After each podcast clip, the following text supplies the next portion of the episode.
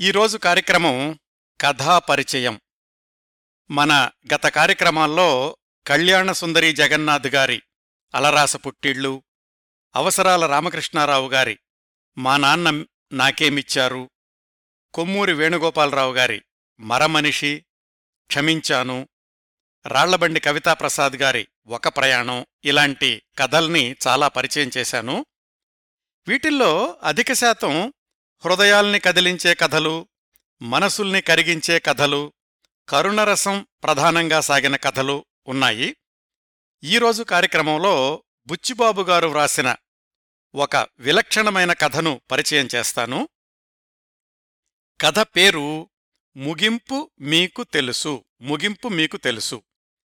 ఎన్నో కథలు వ్యాసాలు రంగస్థల నాటకాలు రేడియో నాటకాలు వ్రాసినప్పటికీ బుచ్చిబాబు గారు అనగానే వెంటనే గుర్తొచ్చేది ఆయన వ్రాసిన ఏకైక నవల చివరకు మిగిలేది.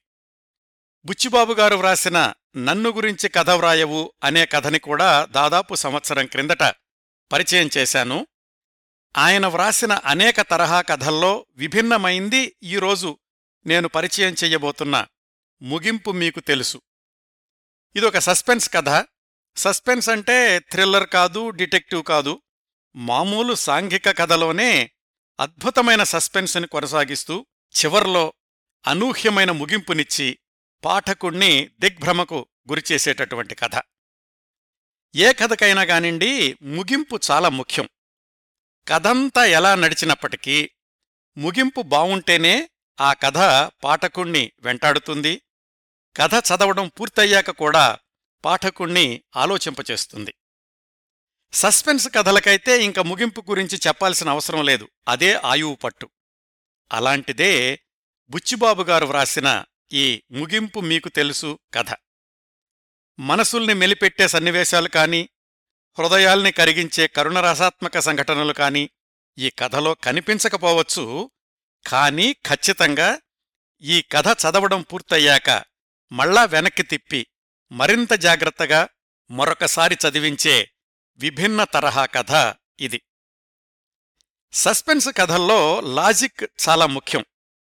కథ చదువుతున్నంతసేపు ముగింపుని దృష్టిలో పెట్టుకుని రచయిత లాజిక్ నిర్మించుకుంటూ వెళ్తున్నాడు అన్న విషయం చదువుతున్నటువంటి మనకి తెలియకపోవచ్చు కాని సస్పెన్స్ విడిపోయే ముగింపు చదివాక ఖచ్చితంగా ఒకసారి ఈ లాజిక్ ఎలా అల్లుకుంటూ వచ్చాడు రచయిత అన్న ఆలోచన కూడా ఈ కథని మరొకసారి చదివిస్తుంది. ఈ కథ పంతొమ్మిది వందల యాభై ఎనిమిది ఫిబ్రవరి సంచిక తెలుగు స్వతంత్ర అనే పత్రికలో ప్రచురితమైంది. అంటే ఇది అరవై ఐదు సంవత్సరాల క్రిందటి కథ. ఈ సస్పెన్స్ కథకు ఇంతమాత్రం ఉపోద్ఘాతం చాలనుకుంటాను. ఇంకా కథలోకి వెళదాం. ముగింపు మీకు తెలుసు. బుచ్చిబాబుగారు వ్రాసిన విలక్షణమైన కథ. ఈ కథంతా కూడా ఫస్ట్ పర్సన్లో సాగుతుంది. అంటే నేను ఇక్కడికి వెళ్ళాను నేను చూశాను ఇలాగా. అయితే మన కథనం సులువుగా ఉండడానికి నేను థర్డ్ పర్సన్లో నేరేట్ చేస్తాను. కథ చెప్పే పాత్ర పేరు ఏదో ఒకటి అనుకోవాలి కదా బుచ్చిబాబు అనుకుందాం. స్థూలంగా ఈ కథని మూడు భాగాలుగా చూడొచ్చు. అంటే రచయిత మూడు భాగాలుగా వ్రాయరు కానీ మనం మొత్తం కథాంశాన్ని విశ్లేషించుకుంటే మూడు భాగాలుగా దీన్ని విభజించుకోవచ్చు. మొదటి భాగంలో కథంతటిని సంక్షిప్తంగా చెప్తారు రచయిత బుచ్చిబాబు గారు. రెండో భాగంలో సస్పెన్స్ కథలకు ముగింపు ఎంత ముఖ్యమో విశ్లేషిస్తారు. ఈ రెండు భాగాలు కూడా రెండు పేజీలకి మించి ఉండవు. ఇంకా మూడో భాగం అది మొదటి భాగాన్ని విస్తరించే సమగ్రమైన అసలు కథ. ముందుగా మొదటి భాగం. ఇందులో బుచ్చిబాబు గారు చెప్పినటువంటి కథా సంగ్రహం గురించి తెలుసుకుందాం. మనకి కథ చెప్పే పాత్ర పేరు బుచ్చిబాబు అనుకున్నాం కదా? ఆయనకు శాస్త్రి అనే రచయిత మిత్రుడున్నాడు. బుచ్చిబాబు తన నిజ జీవితంలో జరిగినటువంటి ఓ సంఘటనను శాస్త్రికి చెప్పి తను కూడా ఒక కథ వ్రాద్దామనుకున్నాడు శాస్త్రి సలహా తీసుకుందామనుకున్నాడు ఆ సంఘటన ఏమిటంటే బుచ్చిబాబు అంటే వయసులో ముప్పై ముప్పై ఐదు సంవత్సరాల మధ్యలో ఉంటుంది ఈ కథ జరుగుతున్నప్పుడు. అతను ఒకసారి అనుకోకుండా కాలేజీలో తనతో పాటు కలిసి చదువుకున్న ఒక అమ్మాయిని చూస్తాడు. పదిహేను సంవత్సరాల తర్వాత ఒకళ్ళనొకళ్ళు చూసుకోవడం ఆ అమ్మాయి వివాహమై భర్తతో కాపురం చేసుకుంటోంది. కాలేజీలే చదువుకునేటప్పుడు ఒకళ్ళనొకళ్ళు మాట్లాడించుకుని ఎరగరు. ఎందుకంటే ఈ కథ వ్రాసింది పంతొమ్మిది వందల యాభై ఎనిమిది. అంతకుముందు పదిహేను సంవత్సరాల క్రితం వాళ్ళు కలిసి చదువుకున్నారు. అంటే పంతొమ్మిది వందల నలభై మూడు ప్రాంతాల్లో కాలేజీల్లో అమ్మాయిలు అబ్బాయిలు మాట్లాడుకోవడం అనేది చాలా చాలా అరుదుగా జరిగేటటువంటి సందర్భం. ఇప్పుడు కాలేజీ రోజుల గురించి మాట్లాడుకుంటూ అప్పటి గ్రూప్ ఫోటో ఒకటి చూపిస్తోంది ఆ అమ్మాయి. అందులో ఒక్కొక్కళ్ళని గుర్తు చేసుకుంటూ ఆ ఫోటోలో ఒక మూల నిలబడి ఉన్న ఓ కుర్రాన్ని చూపించి పాపం మురళి ఎలా ఉన్నాడో అంది ఆ అమ్మాయి. బుచ్చిబాబుకి మురళి ఎవరో వెంటనే గుర్తు రాలేదు. ఆ పావలా ఫ్లూట్ మీద గానం చేస్తుండేవాడు హాస్టల్లో ఉండేవాడట గుర్తులేదా? అంది ఆ అమ్మాయి. అప్పుడు గుర్తొచ్చింది బుచ్చిబాబుకి. ఆమె మురళి అన్న అతన్ని నిజం పేరు బాలకృష్ణ. వీళ్ళందరూ బాలు అని పిలిచేవాళ్ళు. ఫ్లూట్ వాయిస్తాడు కాబట్టి అతనికి నిక్ నేమ్ లాగా మురళి అనేవాళ్ళు. ఏమోనండి నాకు తెలీదు కాలేజీ అయిపోయాక మళ్ళీ బాలుని ఎప్పుడూ కలుసుకోలేదు అన్నాడు బుచ్చిబాబు. ఈ సంభాషణ జరిగాక ఆమె దగ్గర నుంచి వచ్చేశాడు బుచ్చిబాబు.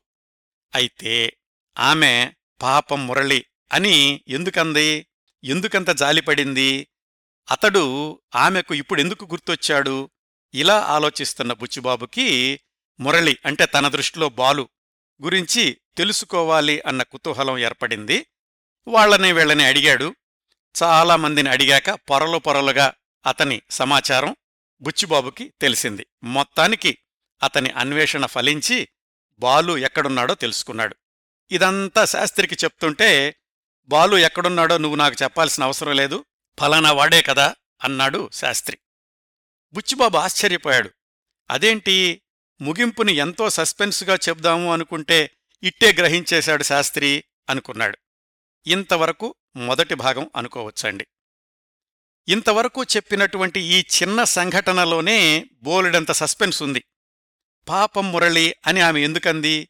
బుచ్చిబాబు అన్వేషణలో బాలు గురించి అంటే మురళి గురించి తెలిసినటువంటి సమాచారం ఏమిటి? ఇవన్నీ కూడా సమాధానం లేని ప్రశ్నలే. వీటికి సమాధానాలే ఆ తర్వాత కథా విస్తరణలో వస్తాయి. ఇంకా ఈ కథలోని రెండో భాగంలోకి వెళితే సస్పెన్స్ అంతా శాస్త్రికి తెలిసిపోయింది. నేను కథ వ్రాయడం దేనికి అనుకున్నాడు కానీ చాలా కథల్లో సస్పెన్స్ ముందే తెలిసిపోవచ్చు. అంటే హంతకుడెవరు నేరస్తుడెవరు అనేది. అయినా కాని హంతకుడు ఎలా దొరికాడు? అసలు హత్య ఎందుకు చేయాల్సొచ్చింది? అని కాని నేరస్తుడు నేరం ఎలా చేశాడు? చివరికి ఎలా దొరికాడు? అనే అంశాల్ని కూడా ఆసక్తికరంగా సస్పెన్స్ కొనసాగిస్తూ చెప్పొచ్చు. కాబట్టి కథ వ్రాయడానికే నిశ్చయించుకున్నాడు బుచ్చిబాబు. ఈ విశ్లేషణంతా కూడా రెండు పేరాల్లో వ్రాస్తారు రచయిత. దీన్ని రెండో భాగం అనుకుందాం. ఇంకా మూడో భాగం అసలు కథ. ఎప్పట్లాగానే ఈ కథని కూడా యథాతథంగా చదవడం కాకుండా నేను చెప్తాను. అంటే నేరేట్ చేస్తాను. కథ అయిపోయాక ఎలాగూ మీకు తప్పనిసరిగా రెండోసారి చదవాలనిపిస్తుంది. పూర్తి కథ లింకు యూట్యూబ్ డిస్క్రిప్షన్లో ఇస్తాను. అక్కడ్నుంచి మీరు కూడా చదవచ్చు. ఇంకా ప్రధాన కథలోకి వెళదాం. బుచ్చిబాబు నివసించేటటువంటి ఊళ్ళో చౌదరి గారు అని ఒక ధనికుడున్నాడు. ఒకరోజు బుచ్చిబాబును పిలిచి పక్క ఊళ్ళో ఫారెస్ట్ ఆఫీసు వాళ్ళు జంతు చర్మాలని వేలం వేస్తున్నారట నాకు పులి చర్మం కావాలి తెచ్చిపెడతావా అని అడిగాడు.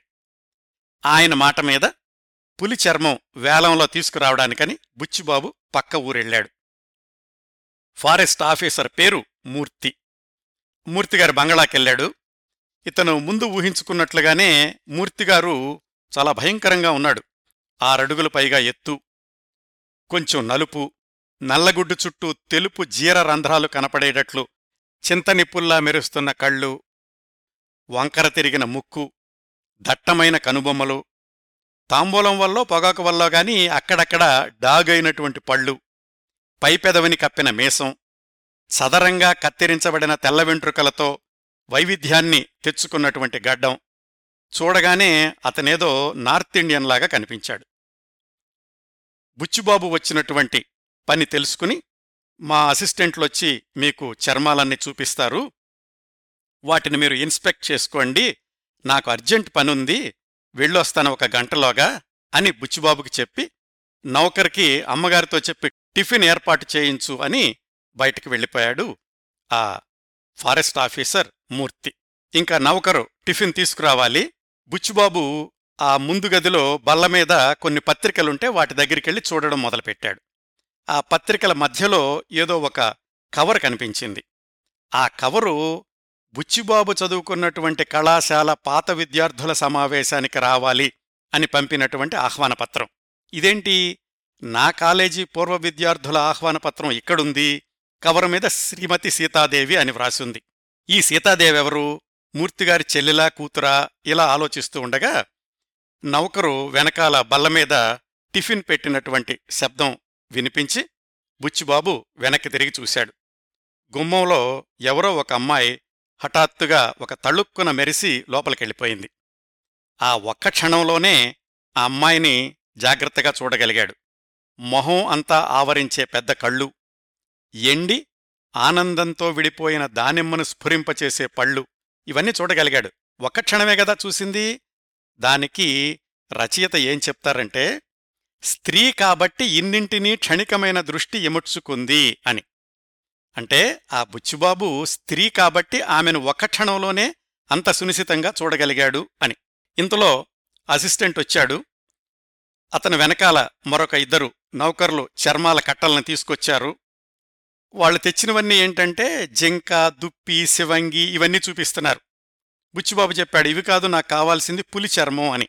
అవి దూరంగా క్యాంప్ షెడ్లో ఉన్నాయండి తీసుకొస్తాను అని వాళ్ళు వెళ్ళిపోయారు. ఈలోగా ఇతను టిఫిన్ పూర్తి చేశాడు. వెనకాల గదిలో నుంచి ఇందాక కనిపించిన అమ్మాయి వచ్చింది బుచ్చిబాబు దగ్గరికి. ఎలా వచ్చిందంటే సంధ్యా సమయంలో పడమటి ఆకాశంలో కమ్మిన నల్ల మేఘాలని చీల్చిన కడపటి సూర్యకిరణంలాగా. ఎంత అద్భుతంగా వ్రాసారో చూడండి. మళ్ళీ చదువుతాను. సంధ్యా సమయంలో పడమట ఆకాశంలో నల్ల మబ్బులు కమ్ముకుంటే వాటిని చీలుస్తూ వచ్చినటువంటి కడపటి సూర్యకిరణంలాగా ఆ అమ్మాయి గదిలోకొచ్చింది. పరాయి స్త్రీని పరీక్షగా చూడడం అంత మంచిది కాదు అనుకున్నాడు కాని ఎక్కడో ఈ అమ్మాయిని చూసినట్లుందే అంటూ ఆమె వైపు తీక్షణంగా చూడడం మొదలుపెట్టాడు బుచ్చిబాబు.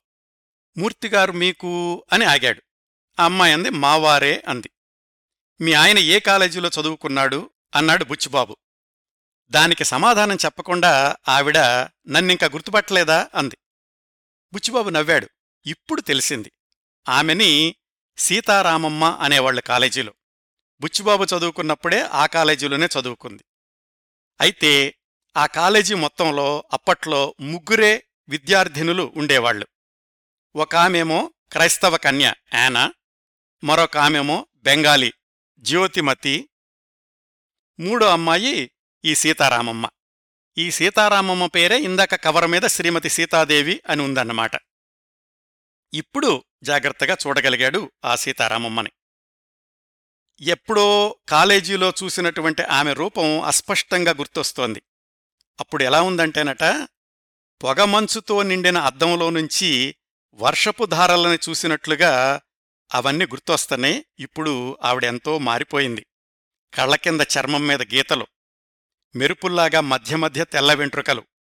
ఎర్రటి పెదవులు మినహాయించి నడివయసు స్తబ్దత ఆవహించింది ఆమెను. చాలా మారిపోయాను కదా అంది ఆ సీతారామమ్మ సీతాదేవి. నన్నెలా గుర్తుపట్టారు? అని అడిగాడు బుచ్చిబాబు. పాత విద్యార్థుల సమావేశపు ఆహ్వానం నిన్నే వచ్చింది. ఆ సమావేశం ఎప్పుడూ అయిపోయింది? ఇది ఆలస్యంగా అందింది నాకు ఆహ్వానపత్రం. మన కాలేజీ మ్యాగజైన్ తిరగేస్తుంటే గ్రూప్ ఫోటో కనిపించింది. ఆ గ్రూప్ ఫోటోలో మీరున్నారు కదా అందుకని గుర్తుపట్టగలిగాను అంది ఆ అమ్మాయి. ఆ మ్యాగజైన్లోని గ్రూప్ ఫోటో ఇద్దరూ చూస్తూ అందులో ఉన్న ఒక్కొక్కళ్ళని గుర్తుకు తెచ్చుకున్నారు. ఒకతను రంగనాథం అనే కుర్రవాడు ఉండేవాడు. ఇంగ్లీష్లో ఫస్టు కాలేజీ పత్రికకి సబ్ ఎడిటరు బియ్య ఆఖరి సంవత్సరం చదువుతూ ఉండేవాడు. ఈ వీళ్ళందరూ ఇంటర్మీడియట్ మొదటి సంవత్సరంలో ఉండగా. కానీ ఇప్పుడు గూడ్స్ గార్డుగా పనిచేస్తున్నాడు. అనుకున్నారు ఎక్కడ షేక్స్పియరు ఎక్కడ గూడ్స్ గార్డు అని. ఇంకో ఇద్దరు అమ్మాయిలు వాళ్ళని గుర్తు చేసుకున్నారు. యానానేమో ఎక్కడో స్కూల్ మాస్టర్గా పనిచేస్తోంది అని చెప్పింది సీతారామమ్మ. ఆ జ్యోతి అనే బెంగాలీ అమ్మాయేమో మెడిసిన్ పూర్తి చేసి కలకత్తాలో డాక్టర్గా పనిచేస్తుంది అని చెప్పింది. ఇలా వీళ్ళందర్నీ గుర్తు చేసుకుంటుంటే బుచ్చిబాబు ఇంకో మాట చెప్పాడు అమ్మాయితోటి. అవునండి నేను కూడా ఓల్డ్ స్టూడెంట్నే కానీ నాకు ఈ ఇన్విటేషన్ రాలేదు అని. అప్పుడు సీతాదేవ్ అంది మీకు వచ్చే ఉంటుంది నాకు కూడా చాలా ఆలస్యంగా వచ్చింది. వెనకటి అడ్రస్కు రాసుంటారు అనేక అడ్రస్లు చేరి నాకు వచ్చినట్లుగా మీకు కూడా తర్వాత రావచ్చు. అయినా కాని చూడండి ఈ అడ్రస్లో మా వారి పేరు టీకే మూర్తి అనుంది. అసలు ఆయన పేరు వికే మూర్తి అని ఉండాలి. అందుకనే మా ఆయనకి చూపించలేదు. ఎవరైనా తన పేరు తప్పుగా వ్రాస్తే గనక ఆయనకి విపరీతమైన కోపం వస్తుంది. లక్ష రూపాయల లాటరీ వచ్చింది అన్న సందేశం కూడా అడ్రస్ తప్పుంటే గనక ఆయనకి విపరీతమైన కోపం వస్తుంది. అందుకని ఇది చూపించలేదు అంది. ఇందులోనండి ఈ ఒక్కొక్క సంఘటన ఒక్కొక్క సన్నివేశం ఒక్కొక్క సంభాషణ చిట్ట చివరిలో ముగింపు తెలిసాక మళ్ళా వెనక్కి వచ్చి చదవాలనిపిస్తుంది. వీటన్నింటిలోనూ కూడా రచయిత సస్పెన్స్ నిర్మించుకుంటూ వెళుతున్నాడు మనకిప్పుడు తెలియదది చిట్ట చివరిలో తెలుస్తుంది. చూద్దాం ఇంకా ఏం చెప్తున్నారు. ఈలోగా నౌకరొచ్చి ఆ టిఫిన్ సరంజామా అంతా తీసుకెళ్ళిపోయాడు. బుచ్చిబాబు లేవబోతుంటే ఆ ఫోటోలో వెనకాల మూలగా ఉన్నటువంటి వ్యక్తిని చూపించి పాపం మురళి ఎక్కడున్నాడో అన్నది ఆ సీతాదేవి. మురళి ఎవరూ వెంటనే గుర్తుకు రాలేదు బుచ్చిబాబుకి. అదేనండి పావలా ఫ్లూట్ మీద గానం చేస్తుండేవాడట హాస్టల్లో తెలీదు అంది ఆవిడ. అప్పుడు జ్ఞాపకం వచ్చింది బుచ్చిబాబుకి. ఆమె ఎవరినైతే మురళి అంటోందో నిజంగా అతని పేరు బాలకృష్ణ బాలు అనేవాళ్ళు వీళ్ళందరూ. అతను వేరే తరగతి అవడం వల్ల వీళ్ళతోటి తరచూ కలిసి కూర్చుకునేవాడు కాదు వారానికి ఒకసారి ప్రిన్సిపాల్ గారి పాఠం ఉన్నప్పుడు మాత్రం క్లాసులో కలుసుకుంటూ ఉండేవాళ్ళు హాస్టల్లో కూడా వాళ్ళవి మేడ మీద గదులు బుచ్చిబాబు వాళ్ళవి క్రింద గదులు. ఒక ముస్లిము రోజు హాస్టల్ ముందు ఫ్లూట్ వాయిస్తూ ఉండేవాడు. ఫ్లూటు అమ్ముతూ ఉండేవాడు కూడా. ఆ బాలు అంటే బాలకృష్ణ ఒక ఫ్లూట్ కొని ఎవళ్ళో లేనప్పుడు ఏదో మూలగా వెళ్ళి దాన్ని వాయించుకుంటూ అభ్యసిస్తూ ఉండేవాడు. ఎంతవరకు నేర్చుకున్నాడో తెలియదు కానీ ఎవరూ కూడా అతను ఫ్లూట్ పూర్తిగా వాయించడం వినలేదు. అతన్ని ఎంత ఎగతాళి చేసేవాళ్ళంటే పెన్సిల్ ఇవ్వమాకండ్రా అతనికి దానికి కూడా చిల్లులు పెట్టి దాంతో ఓదాలని ట్రై చేస్తాడు అంటూ ఉండేవాళ్ళు. సంస్కృతం చదువుకున్నాడు. తెలుగు మాస్టర్లకు అతనంటే చాలా ఇష్టం. కాకపోతే తెలుగుకి అంత ప్రాధాన్యత లేకపోవడం వల్ల ఎవరూ కూడా అతన్ని అంత ఇదిగా గుర్తుపెట్టుకోలేదు. ఇదంతా గుర్తొచ్చి ఇందాక సీతాదేవి అన్నటువంటి ప్రశ్న పాపం మురళి ఎక్కడున్నాడో అన్నదానికి సమాధానం చెప్పాడు బుచ్చిబాబు. ఎక్కడున్నాడో నాకు తెలీదండి అతన్ని మళ్ళా ఎప్పుడూ కలుసుకోవడం జరగలేదు అన్నాడు. ఇక్కడ్నుంచి ఈ సంభాషణ మరింత కొనసాగితే ఎటు వెళ్ళేదో కాని ఈ సంభాషణకి హఠాత్తుగా ఒక అడ్డంకి వచ్చింది. ఏంటంటే ఇందాక పులిచర్మం తెస్తానని వెళ్ళినటువంటి అసిస్టెంట్ వచ్చి పులి చర్మాలను ఇక్కడికి తేవడం కష్టమండి టెంట్ దగ్గరకే వచ్చి చూసుకోవాలి అని చెప్పాడు. సరే అని వెళ్ళబోయాడు బుచ్చిబాబు. సీతాదేవంది ఈయన్నిక్కడే ఉండని జాలయ్యని గాని జేమ్స్ని గాని తీసుకురమ్మనండి అని ఆ అసిస్టెంట్కి చెప్పింది. అట్లా బుచ్చిబాబు వెళ్ళలేదు ఇక్కడే ఉండిపోయాడు. కానీ ఆ మురళీ గురించిన సంభాషణ కొనసాగలేదు. ఈలోగా ఆవిడ మా ఇల్లు చూపిస్తాను రండి అని బుచ్చిబాబుని ఇల్లంతా చూపించింది. ఏ గదిలోకి వెళ్ళినా గాని ఆ గోడల మీద మృగాల తలకాయలు వాటి చర్మాలు వాటి కొమ్ములు ఇలాంటివన్నీ అమర్చి ఉన్నాయి. ఆ మాటల్లో చెప్పింది. మా వారికి పెళ్ళయ్యే వరకు కూడా చాలా భయంగా ఉండేది. నేనొచ్చాక ధైర్యంగా ఈ జంతువుల్ని వేటాడడం మొదలుపెట్టారు అని. మీకు ఎప్పుడు పెళ్ళయింది? ఎలా పెళ్ళయింది? అని అడిగాడు బుచ్చిబాబు. అప్పుడు ఆవిడ చెప్పింది. ఒకసారి మా పెదనాన్నగారికి బాగాలేదంటే నేను నా పిన్ని వంటవాడు కారులో వెళుతున్నాము. ఒక అడవి ప్రాంతంలోకి వెళ్ళగానే కారు హఠాత్తుగా ఆగిపోయింది. ఈలోగా వర్షం రావడం మొదలయింది ఆ అడవిలోనే క్యాంప్ చేస్తున్నటువంటి ఈ మూర్తిగారు మమ్మల్ని చూసి తన టెంట్లోకి పిలిచి ఆశ్రయం ఇచ్చాడు.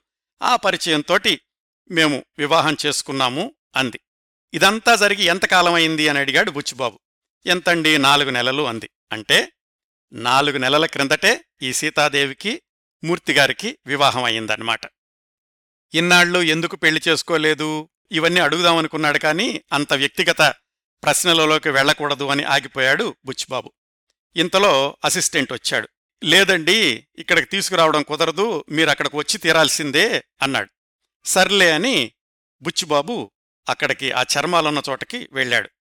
అక్కడికే వచ్చాడు మూర్తిగారు కూడా. ఇందాక గంట ఆగి వస్తానన్నాడు కదా సరిగ్గా ఆ చర్మాలు చూపించే ప్రదేశానికి వచ్చి వేలంలో పాడే అవసరం లేకుండా కాస్త తక్కువ ధరకే ఆ పులి చర్మం బుచ్చిబాబుకిచ్చాడు.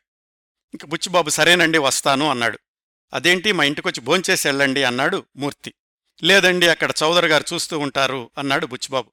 పర్వాలేదు ఏదో ఒకటి పుచ్చుకుని వెళ్దురుగాని రండి అని బంగ్లాకి తీసుకెళ్ళాడు ఆ మూర్తిగారు. అప్పుడు సీతాదేవి పళ్ళు నిమ్మరసంతోటి డ్రింక్ తెచ్చిచ్చింది.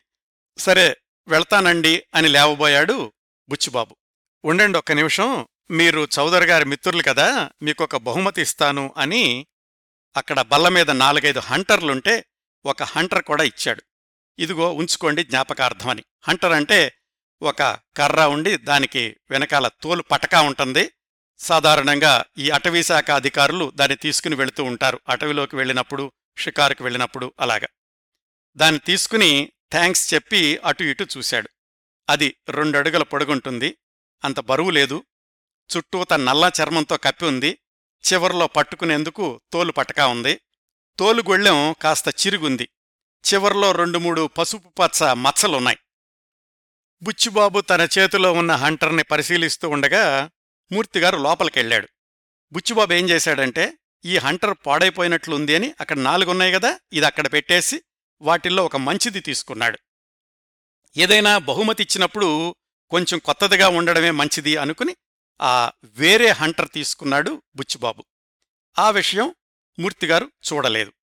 సరే ఆ రెండోసారి తీసుకున్నటువంటి హంటరు కాస్త సన్నంగా ఉందేమో మరీ మంచిది. ఇంతలో మూర్తిగారు పైకం ముట్టినట్లుగా సంతకం పెట్టి రసీదిచ్చాడు. సరే ఎప్పుడైనా వచ్చినప్పుడు మా ఇంటికి రండి అన్నాడు మూర్తి. తప్పకుండానండి అని వాళ్ళ దగ్గర సెలవు తీసుకుని బుచ్చిబాబు వచ్చేశాడు. ఇదండి. ఇంతవరకు జరిగిందేంటి?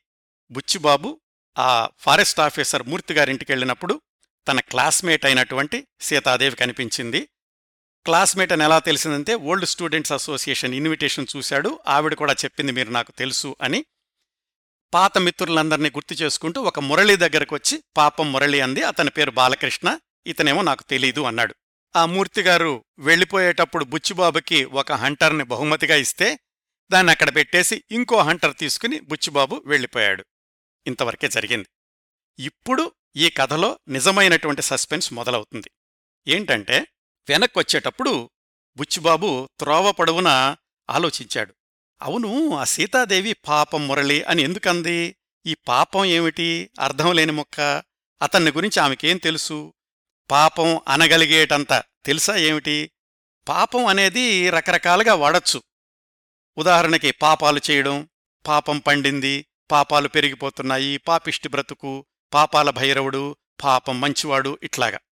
మరి ఈవిడ ఏ అర్థంతో పాపం మురళి అంది అనుకున్నాడు? ఇలా ఆలోచిస్తూ సరే అసలు ఆ మురళి అంటే ఆ బాలకృష్ణ ఎక్కడున్నాడో తెలుసుకుందాం అని ఆసక్తి కలిగింది. అక్కడ్నుంచి ఆ బాలకృష్ణ ఎక్కడున్నాడో తెలుసుకునేటటువంటి ప్రయత్నాలు మొదలుపెట్టాడు బుచ్చిబాబు. ఒకరోజు ఆ ఊళ్ళో ఎగ్జిబిషన్ జరుగుతుంటే అక్కడికెళ్ళినాడు బుచ్చిబాబు. అందులో వ్యవసాయ శాఖ వాళ్ళ స్టాల్ ఒకటుంది. అందులో గోపాలం కూర్చునున్నాడు. అతను బుచ్చిబాబుతో కలిసి చదువుకున్నాడు.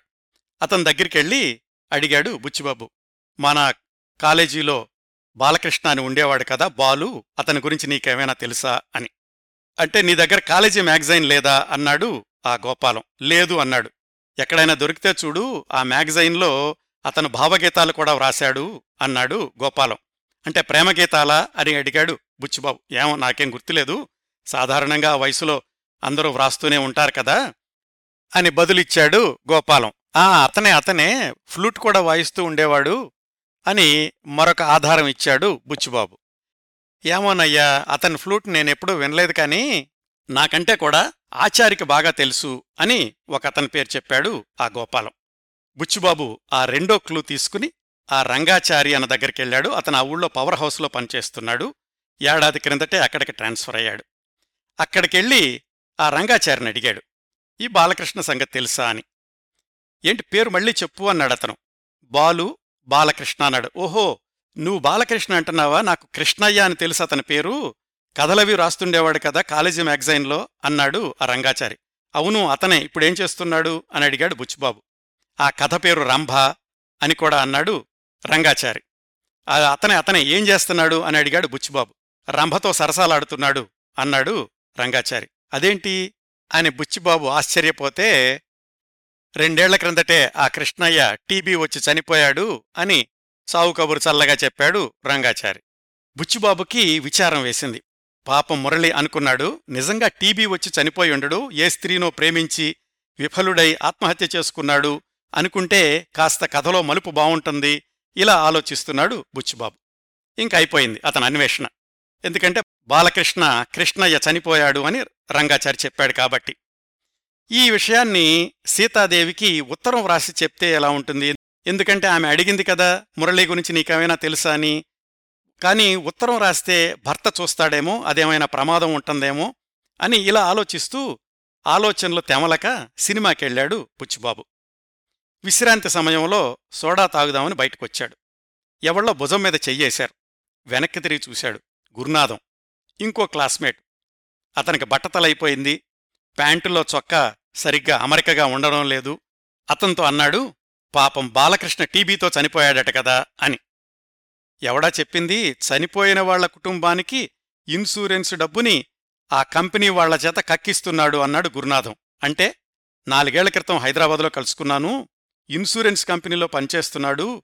టీబీతో చనిపోయింది కృష్ణయ్య కృష్ణయ్య చౌదరి అనే బియ్యే మొదటేడు కథలు వ్రాస్తుండేవాడు. మన బాలకృష్ణకేంటి హాయిగా ఉన్నాడు అని చెప్పాడు. అంటే ఇందాక ఆ రంగాచారి కృష్ణయ్య అని చెప్పినతను బాలకృష్ణ కాదు అతను పొరపాటు చెప్పాడు. ఇప్పుడు తెలిసింది వాళ్ళిద్దరూ వేరువేరు చనిపోయింది మాత్రం కృష్ణయ్య బాలకృష్ణ బ్రతికే ఉన్నాడు ఇన్సూరెన్స్ కంపెనీలో పనిచేస్తున్నాడు అని.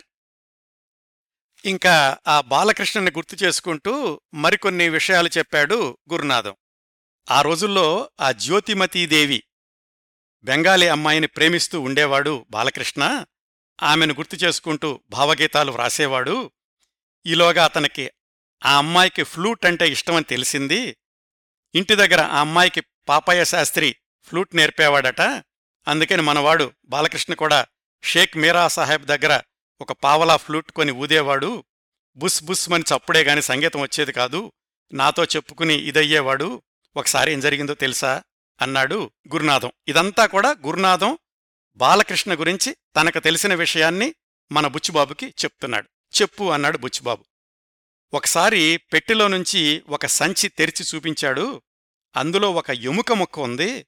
నేను జడుచుకున్నాను. ఇది మా అమ్మది అన్నాడు బాలకృష్ణ. వాళ్ళమ్మ చనిపోయిందట. దహనం జరిగిన మర్నాడు అస్థికలన్నీ ఏరిన తర్వాత అందులో నుంచి ఒక ఎముక ముక్కను దాచేసుకున్నాడు. ఈ ఎముకలో నేనొక భాగం చిత్రంగా ఉంది గదు అన్నాడు. ఇదంతా గురునాథం చెప్తున్నాడు. ఇంకో విషయం కూడా చెప్పాడు. సెలవులిస్తుంటే ఇళ్ళకెళ్ళిపోయేటప్పుడు గదిలో ఎవరూ లేరు. పర్సులో నుంచి ఒక పొడుగుపాటి వెంట్రుక తీశాడు. ఇదెవరదో తెలుసా అన్నాడు. ఇదంతా బాలకృష్ణ గురించి. అంటే మీ అమ్మదా అని అడిగాను. కాదు జ్యోతిది అన్నాడు నీకెలా వచ్చింది? అని నేను అడిగాను. ఎవరితోని చెప్పమాకు. అప్పుడప్పుడు నా నోట్స్ ఆమె తీసుకుంటూ ఉండేది. మొన్న ఆ బుక్కు తిరిగిచ్చేసింది పేజీల మధ్యన ఈ వెంట్రుకుంది అని. కావాలని పెట్టిందంటావా? అన్నాడు గురునాథం. అనుకుంటే ఎంత ఆనందం? అన్నాడు బాలకృష్ణ. ఇదంతా బాలకృష్ణ గురించి గురునాథం మన బుచ్చుబాబుకి చెప్పాడు. ఇదంతా చేసి ఇన్సూరెన్స్ ఏజెంట్ అయ్యాడు అన్నాడు గురునాథం. అవును ఇన్సూరెన్స్ ఏజెంట్ అంటే ఎందుకంత తేలిక చేశాడు అనుకుంటూ ఆ బాలకృష్ణ పనిచేస్తున్న ఇన్సూరెన్స్ కంపెనీ పేరు తెలుసుకుని ఇంటికొచ్చేశాడు బుచ్చిబాబు. ఇంకా నయం ఆ సీతాదేవికి చనిపోయాడు అని ఉత్తరం రాయలేదు అని సంతోషించాడు. ఆ మర్నాడు ఇన్సూరెన్స్ ఆర్గనైజర్ సత్యనారాయణ అని అతన్ని కలుసుకుని బుచ్చిబాబు బాలకృష్ణ గురించి అడిగాడు. ఆ సత్యనారాయణ చెప్పాడు ఇప్పుడు ఆయన మా కంపెనీలో పనిచేయడం లేదు. అప్పుడే ఇది వదిలేసి నాలుగేళ్ళయింది అడవి మృగాలని పెంచుకునే వాళ్ళకి సర్కస్కు నడిపేవారికి ఆ జంతువుల ఇన్సూరెన్స్ పథకాన్ని ఒకదాన్ని తయారుచేశాడట ఆ వ్యాసం పెద్దలని బాగా ఆకర్షించిందట. అమెరికాలోని పత్రిక కూడా దాన్ని ప్రచురించిందట. ఇవన్నీ తెలుసుకుని అటవీ శాఖలో అతనికి పెద్ద ఉద్యోగం ఇచ్చారు అన్నాడు సత్యనారాయణ. అటవీ శాఖలో ఉద్యోగమా? అని ఇప్పుడు ఎక్కడున్నాడు? అన్నాడు బుచ్చిబాబు. అదేంటి నువ్వు నన్నడుగుతావు మీ చౌదరగారు ఇన్సూరెన్స్ చేయమని పులిచర్మం తెచ్చిచ్చాడు. నువ్వు ఈ పులిచర్మం కొన్నది ఆ బాలకృష్ణ దగ్గరే. నువ్వే వెళ్ళి తెచ్చావట కదా అన్నాడు. బుచ్చిబాబు ఒక్కసారి స్తంభించిపోయాడు. దిమ్మ తిరిగిపోయింది. కళ్ళు బైర్లు గమ్మాయి. ఏంటి? తను ఆ పులిచర్మం తెచ్చినటువంటి ఫారెస్ట్ ఆఫీసర్ మూర్తే బాలకృష్ణ? ఎలాగా ఇది? నమబుద్ధి కాలేదు. ఏదో ఒక ప్రూఫ్ దొరికితే గాని నమ్మలేడు. అసలైనా ఆ మూర్తి బాలకృష్ణ ఎలా అవుతాడు? నేనెందుకు గుర్తుపట్టలేకపోయాను? అనుకుంటూ ఇంటికి వెళ్ళాడు. వెళ్ళేసరికి మూర్తిగారి నౌకరు జాలయ్య ఒక చీటీ తెచ్చాడు. ఆ చీటీ తీసి చూశాడు. మీతో తీసుకెళ్ళిన హంటర్ని దయచేసి ఇతని ద్వారా పంపండి. మీకు మరొక హంటర్ పంపుతున్నాను అనుంది. మొన్న పులిచర్మం కొనడానికి వెళ్ళినప్పుడు మూర్తిగారు ఒక హంటర్ ఇస్తే దాన్ని అక్కడ పెట్టేసి వేరే హంటర్ తెచ్చాడు కదా? బుచ్చిబాబు అందుకని ఆ హంటర్ను తిరిగి ఇవ్వమని స్లిప్ పంపించాడు మూర్తిగారు సరే ఆ కొత్త హంటర్ తీసుకుని లోపలికెళ్ళి పరీక్షగా చూశాడు. ఇంచుమించుగా రెండూ ఒకటిగానే ఉన్నాయి. మరి అదే కావాలని ఎందుకన్నాడు అని తను ఇంతకు ముందు తెచ్చిన హంటర్ని జాగ్రత్తగా పరిశీలించాడు. దానిమీద రెండు మూడు గుండ్రని గతుకులు కనిపించాయి అటు ఇటు తడిమి చూస్తుంటే. కాస్త సన్నగా ఉంది. అసలు ఏంటో ఈ గతుకులు అని చూద్దామని తోలుగొళ్ళెం దగ్గర చాకుతో కోసి చర్మం తొడుగు ఊడదీశాడు. లోపలున్నది కర్రగాదు ఫ్లూటు. దానికి నాలుగు కంతలున్నాయి. ఒక కంతలో పొడవాటి వెంట్రుక చుట్టబడి ఉంది. తొందర తొందరగా దాన్ని తొడుగులో ఉంచేసి జిగురుతో గొళ్ళెం దగ్గర అతికించి దాన్ని జాలాయికిచ్చి పంపించేశాడు. ఇప్పుడు తెలిసింది. ఖచ్చితంగా ఆ ఫారెస్ట్ ఆఫీసర్ మూర్తే తాను వెతుకుతున్నటువంటి బాలకృష్ణ అని. ఎలా తెలిసింది? అదిగో ఆ ఫ్లూటు దాంట్లో వెంట్రుక అతనికి సెంటిమెంట్ కదా బాలకృష్ణకి? ఇందాక తన మిత్రుడు కూడా చెప్పాడు ఇలా సెంటిమెంట్గా వెంట్రుక దాచుకుంటూ ఉండేవాడు అని. సందేహం తీరింది.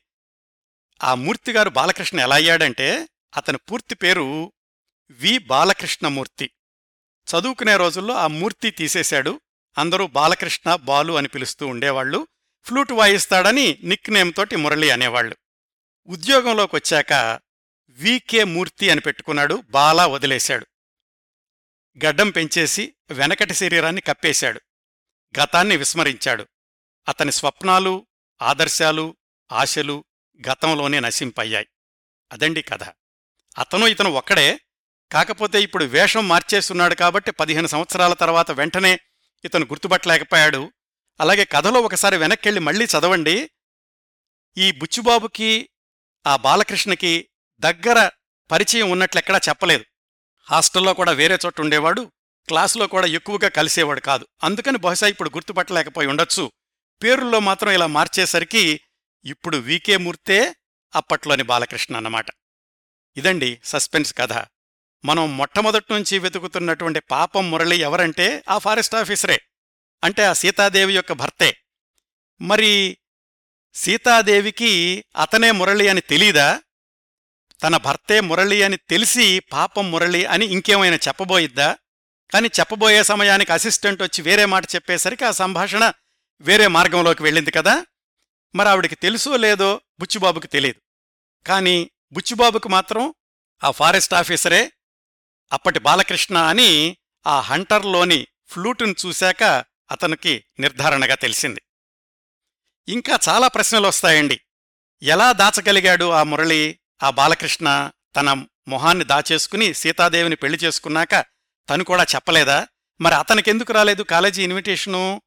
ఈ బుచ్చిబాబుకు కూడా అందలేదు కదా? బహుశా అందువల్లే ఆ వికే మూర్తి కూడా అంటే బాలకృష్ణ కూడా ఆ ఇన్విటేషన్ అంది ఉండకపోవచ్చు. ఇట్లా చాలా ప్రశ్నలు వస్తాయి కథంతా ముగిశాక. అందుకనే ఈ కథని మళ్ళీ వెనక్కి తిరిగి తప్పనిసరిగా చదవాలనిపిస్తుంది.